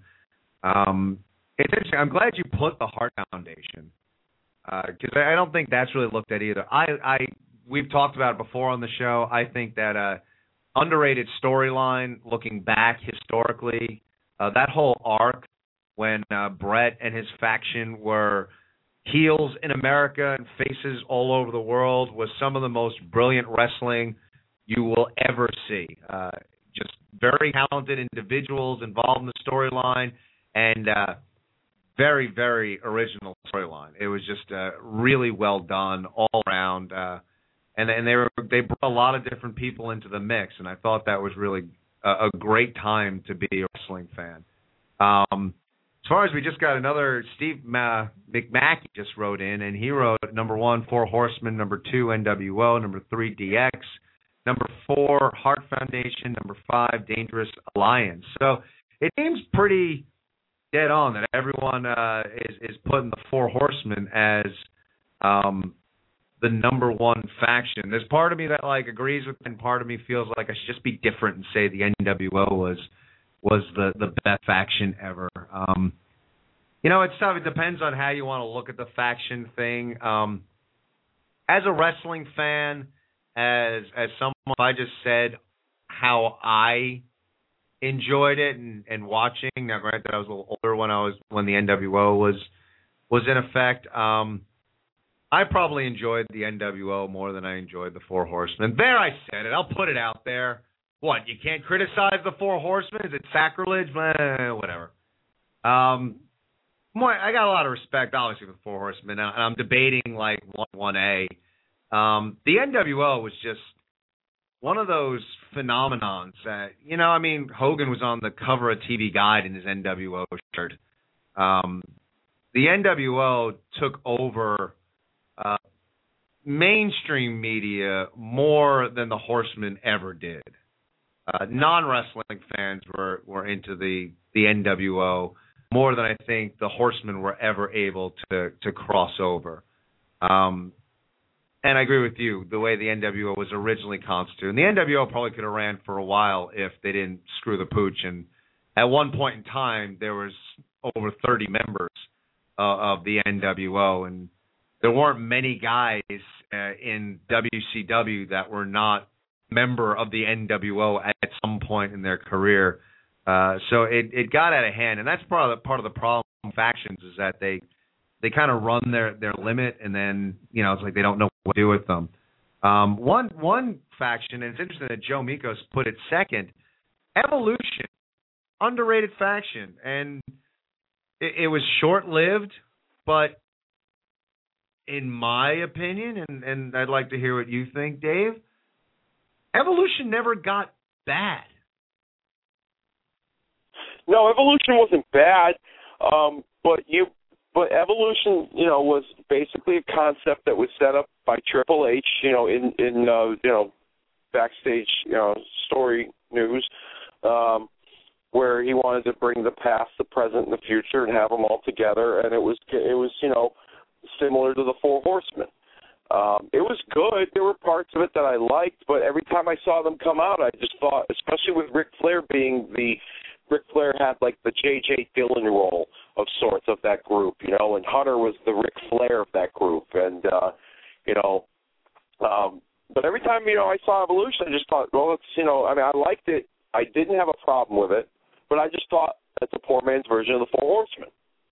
And I understand that Hunter, being the mark that he is for Ric Flair, and you know he's he's got a lot of you know wrestling. He's a he's a he's a big mark just wrestling in general. You know what I mean? He grew up watching the Horsemen. He idolized Ric Flair. Um, that you know he wanted to do this, and good for him. Dream come true. He got to work with his idol, and they got to do something similar like the Four Horsemen. And I thought I, I thought it was good. It worked. It, you know they they ran up against guys like you know Mick Foley at one time, The Rock um, you know, Shawn Michaels, Chris Benoit, Goldberg, uh, you know, Kevin Nash. I mean, Jericho, uh, Edge. I mean, you know, a lot of guys. You know, they they they drew heat, and it was and like I said, there wasn't anything bad about it. But you put them in the same category with the Four Horsemen, it's just like it's it's like leaving Kansas, the black and white of Kansas, and going, you know, into color where there's, you know, in, in Oz. You know what I mean? Like it's just, I, I I can't put them in the same I can't put them on the same list as far as like you know greatest factions of all time. They were good, but I would give them an honorable mention as a, as a, as a good faction, but definitely not in the top five, especially if you got the Four Horsemen. And you know the the point you make, I could agree to some extent about the NWO, how they you know kind of helped usher in wrestling into the mainstream media. But if it wasn't for the Four Horsemen, there would have been no such thing as the NWO, in my personal opinion. And the, and at that time, wrestling, you know, you, you also got to think there were two different time periods. Back in the '80s, wrestling was looked at, you know, was frowned upon against, you know, uh, the the mainstream media, um, especially you know the, the Jim Crockett promotions in the NWA, and the Horsemen were, uh, you know, you had four angles, three to four different storylines that could easily main event a show and you know and, and draw a pay per view or a big super card or whatever just with one group in the horsemen. And the, the the beauty of that whole storyline is is that that was all done by accident. They had to pair all those guys up to do local television market interviews to hype up three or four matches and they had all done tag matches in the past on television with each other and there was a, a known association with Flair and the Andersons um, on television but they were never really a group. They were never really a faction. They just kind of like teamed up from time to time to uh, you know sell out some you know some some uh, some some live events. And then when Arn Anderson just kind of said, you know, never in the history of four guys ever, you know, just you know, ever come together and were the you know the four horsemen is like it's similar to the four horsemen of the apocalypse, something along those lines. He said. And Tony Schiavone went up to him and said, "You just caught on to something." And it wasn't like a booker or or or the promoter of the company said we're going to put you all together. That was all done by accident, and they were like, oh, we got something. So that's the beauty of it with the Horsemen, you know. And and that's and and I think also too, there's like they were all good workers. You know, the first incarnation had Flair, Arn, Ole, and Tully, and they they dumped Ole and they put Luger in there, and they put Lex Luger in there to give him some credibility, and then Luger didn't work because they knew it would draw more money if Luger was against them because he had that baby face look. So they put Barry Windham in there, and that, and granted, that induction, that group got inducted into the Hall of Fame, you know, this past year at WrestleMania. But to me, in my opinion, that was the best group because they could all work and they could all draw money, and they all drew, you know, they they all drew tremendous amounts of heat, and they could work with just about anybody, and it made for a good show. You had three to four possible main event matches on the card and that's why, in my opinion, I think all around the Horsemen are number one. But I could agree with your point about the NWO completely.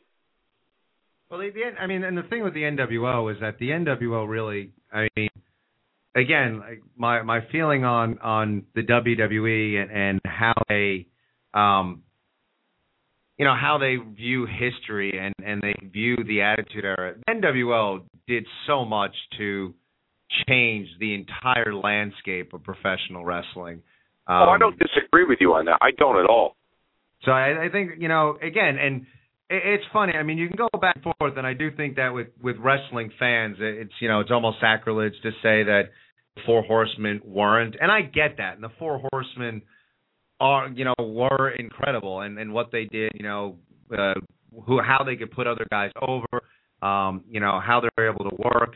And what Flair said on the uh, the the uh, factions episode, which was which a good point. Um, you know, he and the Four Horsemen concentrated on putting other guys over, and that was what they prided themselves on is is making stars.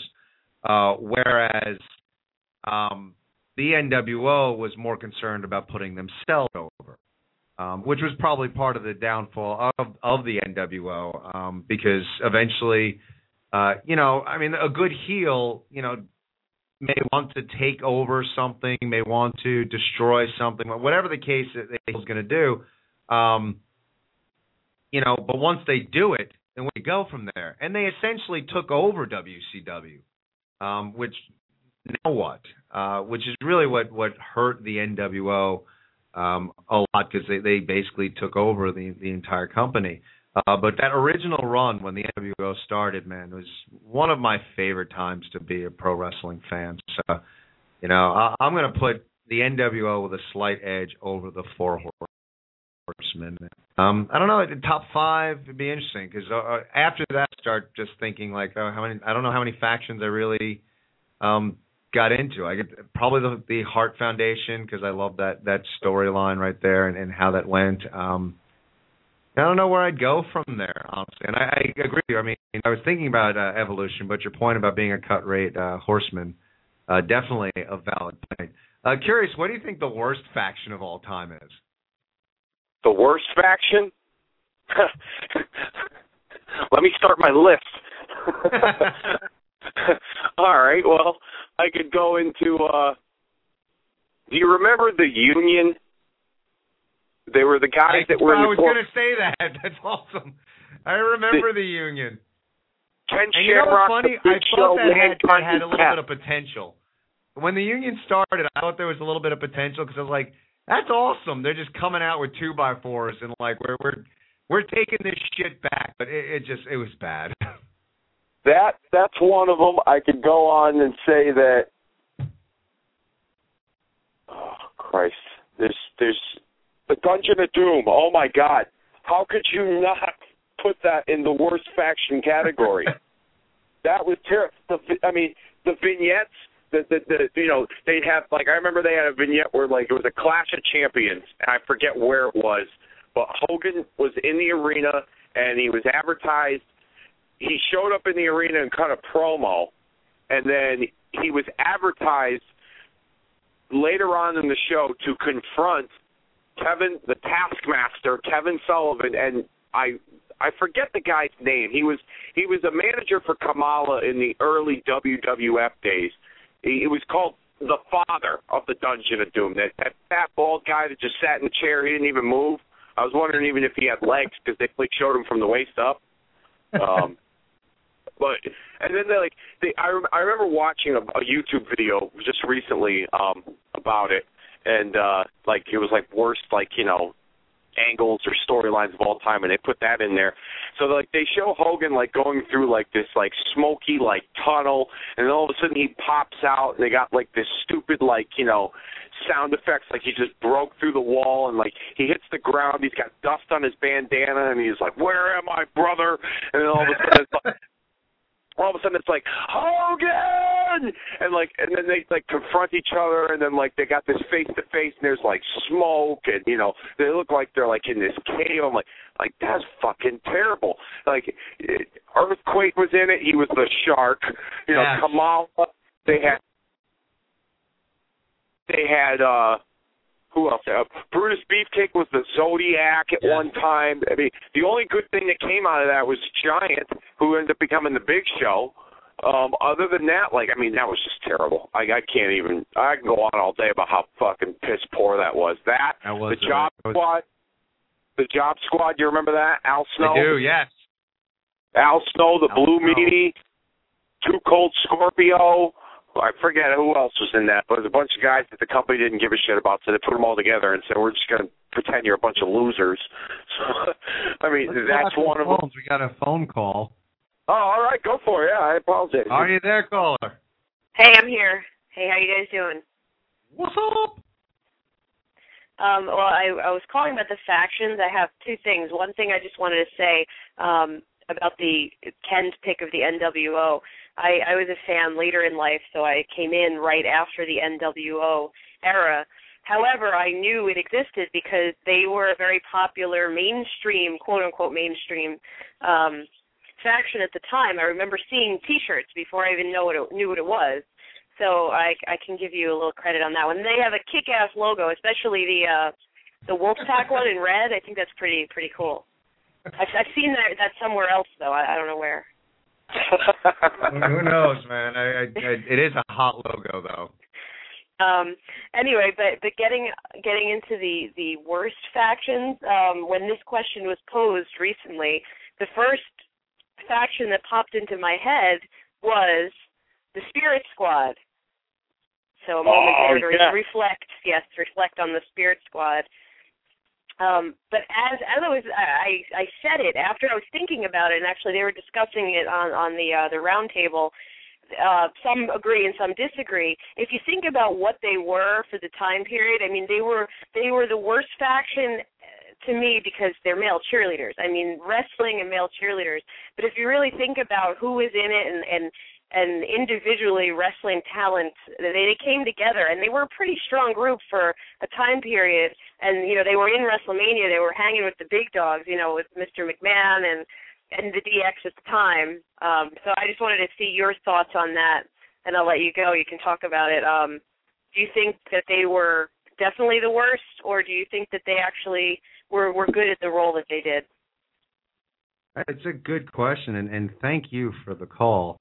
Um, yeah, I mean, it's interesting, and it brings up what what I spoke about in the beginning with with John Laurinaitis. Um, look, yeah, male cheerleaders, you're not going to get into, but they had some guys who could work, and there was nothing cool about them. As we talk about, and you know, the Four Horsemen were probably the first guys to really do this, but it didn't catch on. Uh, it didn't uh, change the business like the NWO and DX did years later, and Stone Cold Steve Austin. But you know, when heels started being cool, and people started cheering heels, and and you know, the '90s kind of changed the business a, a lot. Um, there was nothing cool about Spirit Squad. There was nothing that any wrestling fan could get into them. And as far as being the foil uh, for DX, um, what their purpose was, they kind of worked. And I don't know if I would put them in some of the worst factions because to me, a, a bad faction is a faction that just doesn't work. Uh, for what they were and the purpose they were supposed to serve, I don't know. Like I, I mean, I'm not going to say they're one of the best, but for a chunk of time they served a purpose. Dave, what do you think? Well, on paper, if I were a wrestling fan and Vince McMahon were to come up to me and say, "Hey, listen, we're going to do this faction, this stable, and they're going to be a bunch of male cheerleaders, and they're going to jump on trampolines and do cheers and cartwheels and flips and all that bullshit," I'd look at it before I even saw it and say, "That's going to fucking suck," and the people are going to hate it. But them doing all that stuff got a reaction from the people, and it was a negative one, and it drew heat. And you bring up a good point about being a good foil to DX at the time. I mean, they bumped for those guys like crazy. They made uh, Hunter and Shawn um, look, you know, invincible. And there were some guys that were very athletic in the group, and I remember that they were trying to groom, I think, Kenny as to be like the big breakout star of the group, and that didn't work out. And look where they all are now. The only one left out of that group is a man by the name of Dolph Ziggler. And so, if anything, you could say that the Spirit Squad took a guy, you know, somebody out of that group and made him into a a star, so to speak, with Dolph Ziggler. Um, I wouldn't put it as the worst for for for for uh, for sure. I wouldn't. It definitely doesn't go as the worst, but I mean, the cheering and all that stuff. Like it drew like instant negative reaction. The people didn't like it, and the more they did it, the people didn't like it, and the more money that the people paid to see DX take them out. And it also helped too that that faction was aligned with Vince right right from the beginning. Because if they were on their own and they went after DX without Vince's you know you know uh, stamp of approval, then I don't think the people would have bought it. But because they were with Vince and Vince wanted to get rid of DX completely, then it worked. You know that they were like, okay, well, if Vince is if, Vince is uh, giving his approval of these guys, then they must be something serious, and that's why people paid to see them get their ass kicked.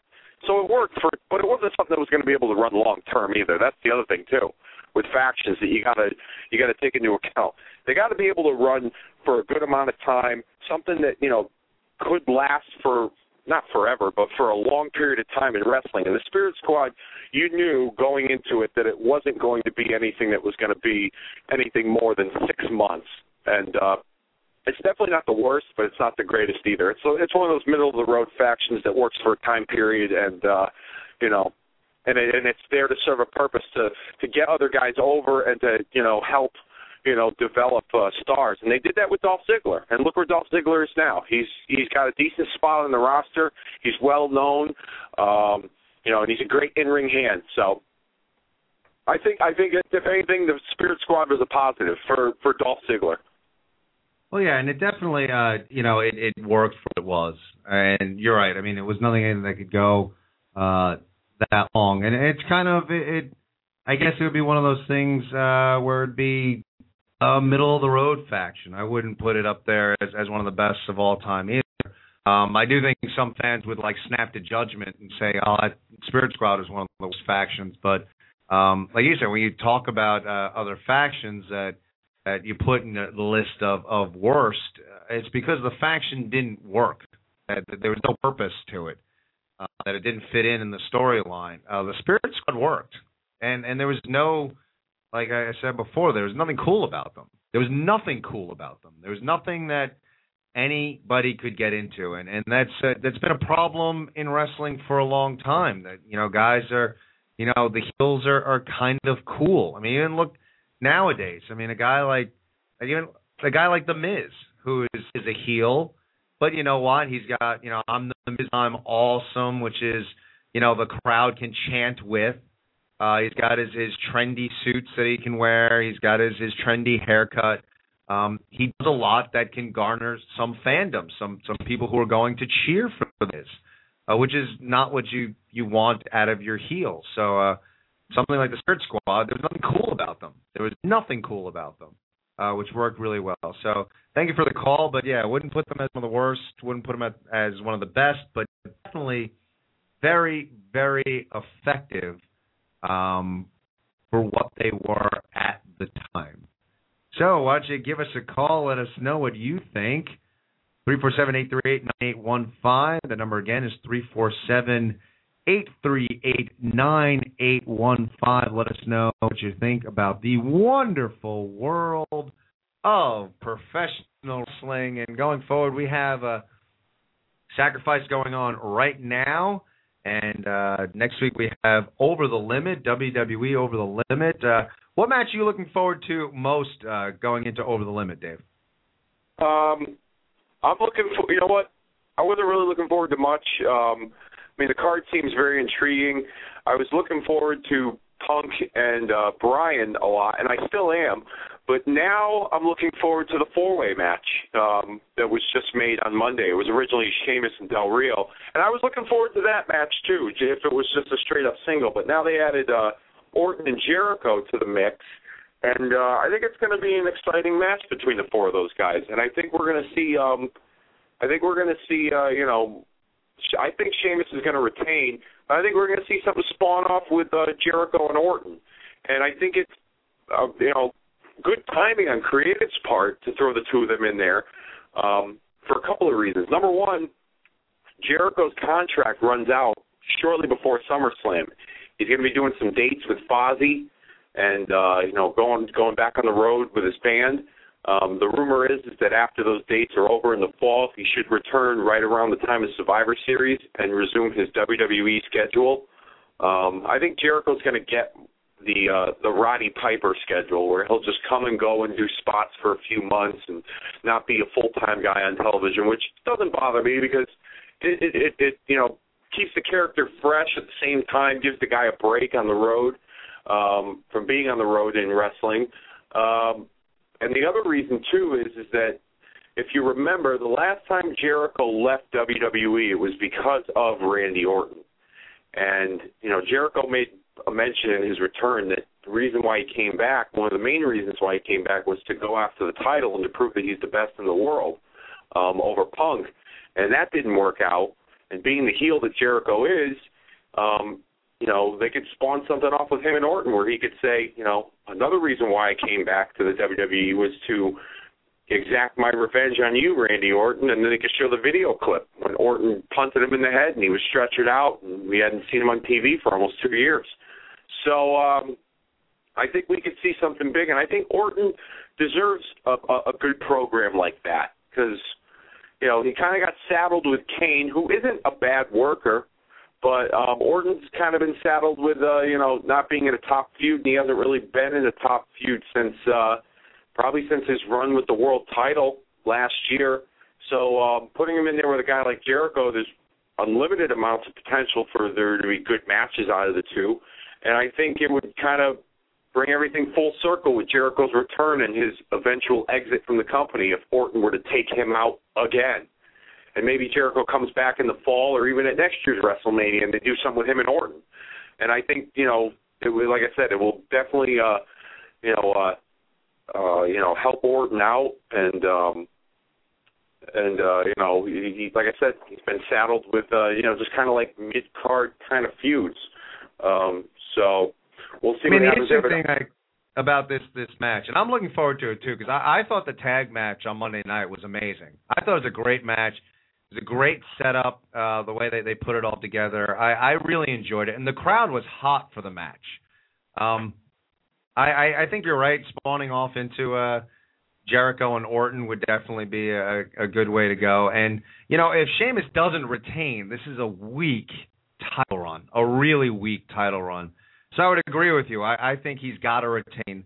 Um, you know, the title run didn't start off as well. We liked it, but a lot of fans were not crazy about the match at WrestleMania. Yes! Um, Yes! yes! so uh, um, I'm look. I'm thinking Sheamus is going to wind up retaining the title in this match as well. The interesting thing I, I'm looking at with this pay per view is creative is really setting up Punk versus Bryan. Uh, to have Cena in a match against Laurinaitis, the other title match is not a one-on-one; it's a fatal four-way. That they are really focusing the the pay per view on Daniel Bryan and CM Punk, and those two guys they can go, but they got to deliver. They got to deliver this. But this is the pay per view. If these two guys are gonna like really put on their A plus plus match, this is the pay per view that they got to do it. This is the night for them. Uh, they're setting things up where they can be as a wrestling fan.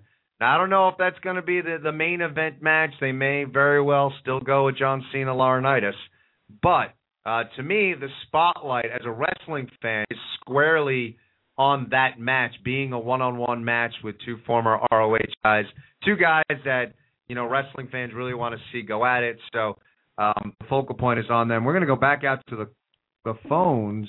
Caller, are you there? Uh, yeah, listen, Randy Orton, this is all you need to know about him. He's, you can't like him as a good guy, so he stinks as a good guy. You already hate him, so he's not a good bad guy because it's no fun to hate him. And I just got two words for Mr. Rand, Randy Orton. Word to your mother.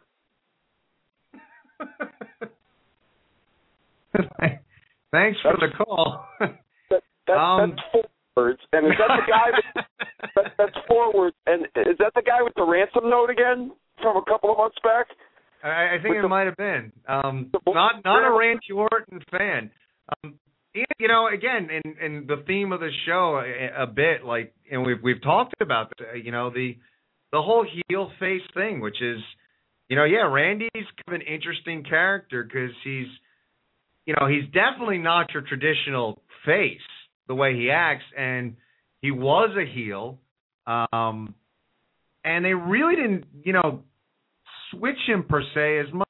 Well, it was kind of a uh, you know, a lower level Stone Cold kind of thing. It was just that the crowd started cheering him more and more, and so they were like, all right, well, the crowd's cheering him, so I guess he's a face now. So personality wise, he didn't really change. It was just he was wrestling against heels now instead of wrestling against faces, so he became a face. And uh it's interesting. I mean, I get it as as a wrestling fan if you're kind of you know, are, are traditionalist and want your heels to be bad and your faces to be good, uh, you know, Randy can be, I guess, a tough character to get into. Yeah, um, that that that that turn was done by accident, as you you know, it was pretty much the crowd uh, that that basically turned him. Um, but uh, you know, I, I do I I do agree the babyface run, it's okay. It's not anything to write home about um, with him, um, but he's getting a positive reaction from the people, and so they're they're they're sticking with it. It's selling T-shirts and making money, so um, you know, like I said, it's not broke, don't fix it. But um, it's interesting that the crowd was the one. You know, I mean, the crowd has turned guys before. You know, Steve Austin being a prime example.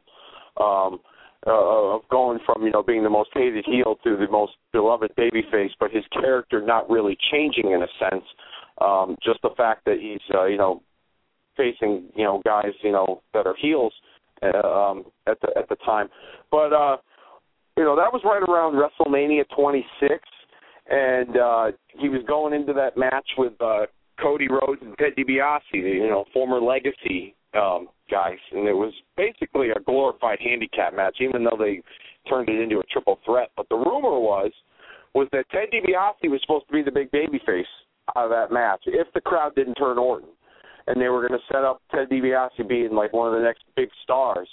So uh, Ted DiBiase could thank the WWE universe for his lack of a push because uh, you know he's his character and his uh, you know and his stock in the company has gone, uh, you know, south. And he's the son of the million dollar man, Ted DiBiase, senior. So, uh, you know, it's kind of interesting where Orton's career has gone now. Not saying his career wasn't going to go anywhere from that match if the crowd didn't turn him. He was still going to be a, a, a relevant, uh, you know, performer on television. But um, yeah, Ted DiBiase can thank all the WWE fans out there for uh, why he's on on uh, Superstars and NXT, or he's not even on television. I think he's hurt right now. So um, yeah, he is. Yeah. Um, let's go back out because actually with the uh, the caller from Mr. Orton hater uh, actually got dropped, so he's he's calling us back. So let's let's get him back on the air. Are you there? Yeah, I'm here. I was just All listening right. to the show. I mean, I said all that needs to be said about Orton. I mean, come on, the guy's a tool. Always been a tool, and you know, I don't care about his popularity or his um Sheen line. You know, he is what he is, and that's why he's never really going to get big. I mean, I know. I guess he kind of sells some t- t-shirts. Whoop-de-doo. So did Scotty 2 Hotty. Victor, who do you like right now in in the the company? Oh, you know, I mean, listen, it's I'm not a personal fan of his, but you know, John Cena, he's the man. I don't care what anybody says. I mean, he's he's loved and hated by all. You know, he's the only one with mic skills, pretty much, besides The Rock, uh, in the company. Uh, he knows how to wrestle. He knows to bring the drama, and that's it. I mean, that's that's the, those are the men right now. And like I said, point. word to Randy Orton's mother. All right. Thanks a lot for the call. Um, John Cena getting some props uh, for his his mic work. I don't think, totally agree with that. I think I might go with uh, CM Punk is also pretty good on the mic, but I do agree that I think John Cena gets uh, a little bit too criticized, and his mic skills are not as bad as people want to uh, play it out. But thank you so much for the call. I'm not not a Randy Orton fan, not liking Orton. But you know what it's time for, Dave? You know what there's it's time also for? oh, that's right. It's that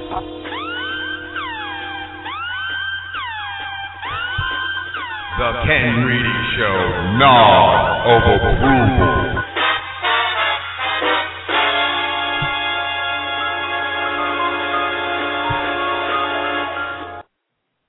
Steve, who you giving the nod of approval to this week? This week, my nod of approval goes to a woman that I would like to sexually violate on multiple occasions. Her name is Eve. This woman has gone from being a boring babyface diva to drawing some serious heat as a heel, especially now that she's been aligned with um, Mr. Personality himself, John Laurinaitis. Um, when they started the Zack Ryder storyline with her, and she uh, she she, she kind of you know uh, befriended him, and he, he didn't really know where it was going, and then she basically dumped him. Um, you know, it, it drew a, a, a large amount of heat because uh, you know Zack Ryder had begun to uh, you know come up on the rise with fans, and his popularity and his stock was growing in the company um, amongst uh, the audience, and uh, you know it's it, especially during the Attitude Era. Hot girls and the sex appeal, everybody cheered that. How could you boo a hot chick? You know what I mean? And nowadays it's hard for hot girls to draw heat as like unless they say something like that, you know, like something to the crowd that's going to really get them to turn. Like for the most part, they can stand there and look hot and you know show a little skin, and everyone's going to jump out of their seat for it, or you know, or, or get some sort of positive reaction. But the way that she has spoken in her in her promos and the backstage stuff, and just how she's just come across as such a bitch, she's getting a lot of people to not like her, which I think is good. I mean, and, and credit to Big Show on Monday night when she basically like practically dressed him down in front of everybody. I mean, he looked like he was going to cry when she made those comments about being a 40 year old goof that's 400 pounds and where you're going to go find work if you know. I mean, she's she's portrayed that role so well that if for some god awful reason, and you know, let's not hope this ever happens, if John Laurinaitis were to disappear off the face of the earth, um, and they needed to come up with something quick, she could be the general manager of Raw, SmackDown, the whole thing, whatever, and it would work because she she speaks very well, um, and she just incites like she doesn't have that Vickie Guerrero heat. Like Vickie Guerrero come out, stand on the stage, and say "excuse me" ten times, and she'll draw. You know, the, the whole place will erupt and and and, and boo her out of the building. But Eve's getting to that point where, you know, she's she's each week she's getting better. And my nod of approval goes to her on Monday night for just her overall her her, her part in the show and what she what she did to enhance her heel character because it's hard in wrestling these days for a girl to draw a negative reaction from the crowd. Wow, yeah, and look at that. Like the WWE with a, a female with a, a storyline. Go figure. Um, good call though on that. Uh, an interesting one. And um, out of approval this week. Um, you know, partially because I, I think you know we we hit on it last week, and and I think think there are people listening to the show. I'm not sure, but I think there might be some people in power that are listening to this show because my nod of approval goes. It's a little abstract, but it is a resurgence of tag team wrestling. I believe that tag team wrestling is on the upswing finally. And we show about this and we begged and pleaded do something, bring tag team wrestling back. And I do think it's on the way up. That's not to say they won't shit the bed going forward, but right now, I think tag team wrestling is on the rise. When you look at like at TV right now on TNA, Samoa and Magnus, Kaz and Daniels, Kaz and Daniels new tag team champions. Uh, definitely good stuff. I really like what I'm seeing right now in the WWE. I like Kofi and our Truth as a tag team. Uh, they make a good team. Uh, Primo and Epico, Hunico and Camacho, uh, good tag team wrestling. And one team I really like, and I really like what they're doing, and this is kind of what we talked about on the show, that over the past few years, the WWE would bring in new stars and just put them out there with nothing. And and these guys would die and they were lost on the roster. I love that they brought in Darren Young and Titus O'Neil as a tag team. I think it's great for those two guys. Two guys that look have decent looks about them, but let's face it, if they were brought in as singles competitors, they'd get lost. They get lost on the roster. As a tag team, they work. They're obnoxious. They uh, can work well together. They have a good look together. And you know, it might sound stupid, but you know what? They're wearing matching trunks. And I, to me, that's important because back in the day, real tag teams wore matching outfits. They weren't two single stars that were just thrown together. They were a team. You know, you you you watch basketball, everyone on the Lakers has the same uniform on.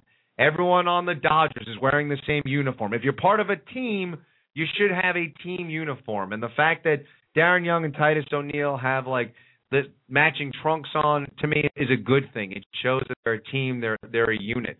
Uh, so I like the fact that those two guys are together.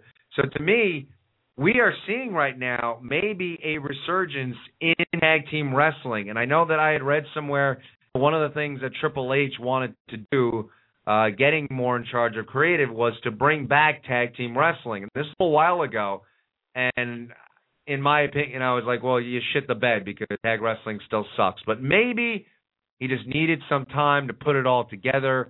Maybe he needed some time to get a foothold with things. But I think that tag wrestling is definitely on the the resurgence. Um, so I am actually loving seeing it right now, seeing some interesting tag teams uh, going on. So good kudos to, to both companies. Keep it going. Let's have some good tag team wrestling moving forward.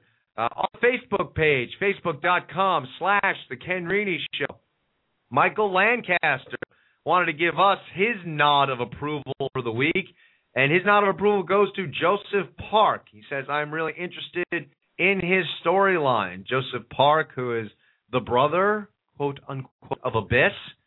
Um, storyline running right now in TNA, and Michael Lancaster is giving Joseph Park his nod of approval. And I think a good nod too, because uh, you know the Abyss character was a little bit stale. They needed to shake it up a bit, and they're shaking it up with uh, uh, this Joseph Parks character. So kudos to Michael Lancaster for uh, getting in touch with us on the Facebook page. Always check out the Facebook page. We want to hear your nod of approval each and every week. Remember, the nod of approval is just a moment, a, a performer, a, a a crowd, an arena, whatever you want in the world of wrestling.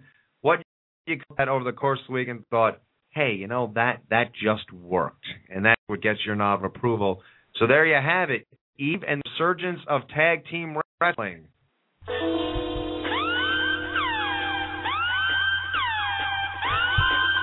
The Ken Reedy Show, nod of approval.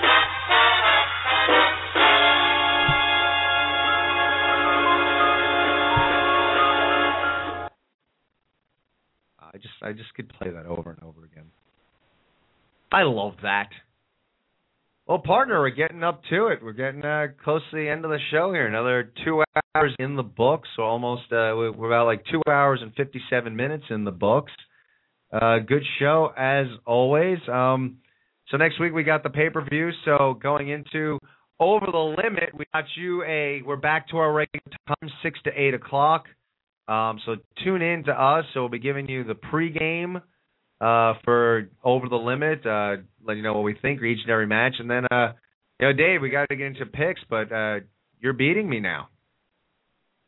Yes! Yes! yes! So just to reiterate, as we're going forward, get in touch with Ken at the KenReedyShow.com. On the KenReedyShow.com, there are archived shows. Check that out. As always, our show blogs are on the website, so go to the KenReedyShow.com and check that out. Remember, June 11th, Pepper Mill South. Come and join us uh, that night uh, to hang out, talk some wrestling for a couple hours, and watch the special Monday Night Raw. And Dave will be in Hartford, Connecticut. Dave, you pumped June 11th?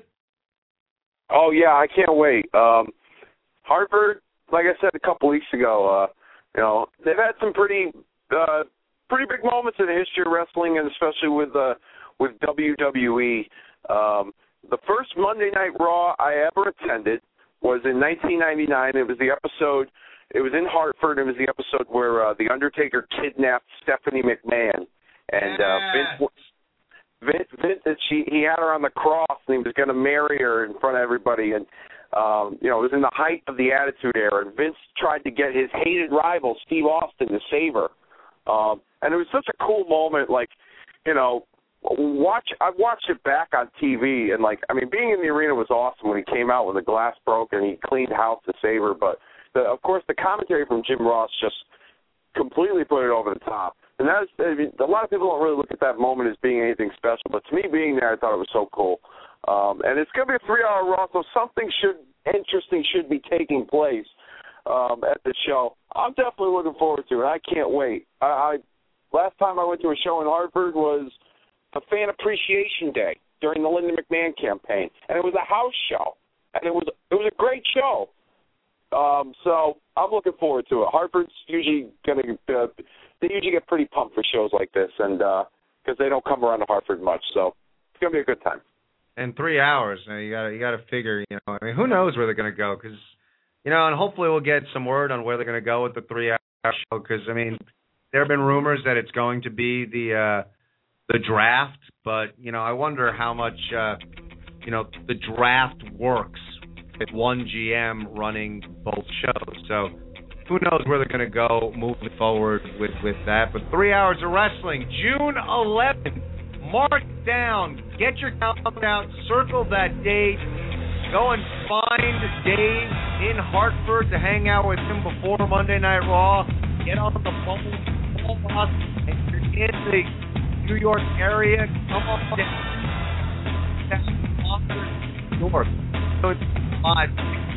Get there. Thank you guys always